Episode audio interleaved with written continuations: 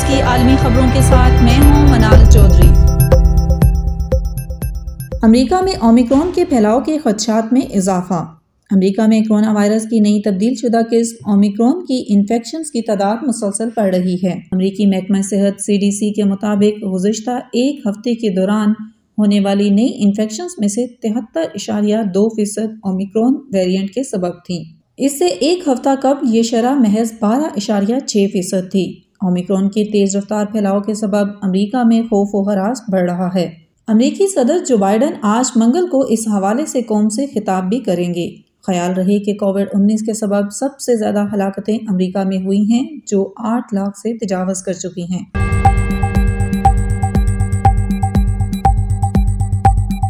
روس نے دو جرمن سفارتکار ملک سے نکال دیے۔ روس نے دو جرمن سفارتکاروں کو ناپسندیدہ شخصیات قرار دیتے ہوئے ملک چھوڑنے کا حکم دیا ہے۔ اس کا اعلان روسی وزارت خارجہ کی طرف سے کیا گیا ہے۔ یہ پیش رفت جرمنی کی طرف سے روسی سفارت خانے کے دو اہلکاروں کو ملک بدر کرنے کے رد عمل میں سامنے آئی ہے۔ ان اہلکاروں کی ملک بدری کا فیصلہ جارجیا کے ایک شہری کو برلن کے ایک پارک میں گولی مار کر ہلاک کر دیے جانے کے معاملے میں کیا گیا تھا۔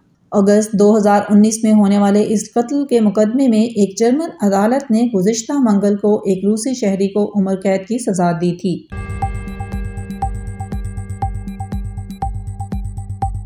لیرا کی قدر بچانے کے لیے ترک صدر کے مزید اقدامات۔ ترکی کی کرنسی لیرا کی گرتی ہوئی قدر کو روکنے کے لیے ترک حکومت کی طرف سے مزید اقدامات کیے گئے ہیں۔ ترک صدر رجب طیب ارتگان نے دیگر اقدامات کے علاوہ اس بات کا بھی اعلان کیا کہ لوگوں کی بچتوں کو شرح مبادلہ سے نقصان نہیں پہنچنا چاہیے۔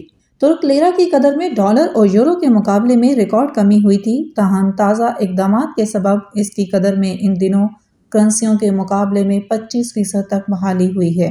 ترک صدر کے اقدامات کے مطابق اگر بینکوں کی طرف سے پیشکش کردہ منافع کے مقابلے میں بینک میں جمع کرائی گئی رقوم کی قدر کم ہوتی ہے تو ایسے بینک ہولڈرز کے نقصان کو پورا کیا جائے گا۔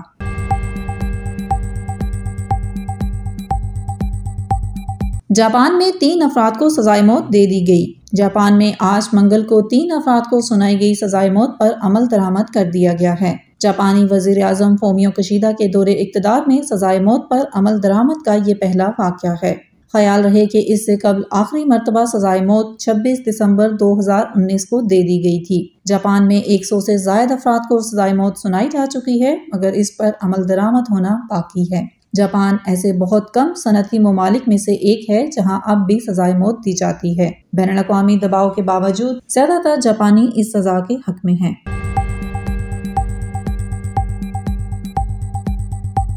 جرمنی میں کووڈ پابندیوں کے خلاف مظاہرے۔ جرمنی میں عائد کرونا پابندیوں کے خلاف گزشتہ شب ملک کے جنوبی شہر منہائم میں سینکڑوں لوگوں نے احتجاج کیا۔ بارڈن ورڈ ٹمبرنگ کی صوبائی حکومت کی طرف سے ایسے اجتماعات پر پابندی عائد ہے، لیکن مظاہرین نے اسے نظر انداز کر دیا۔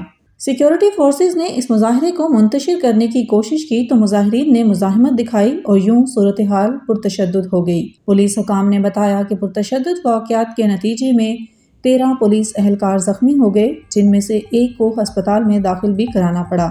تیرہ افراد کو حراست میں بھی لے لیا گیا ہے۔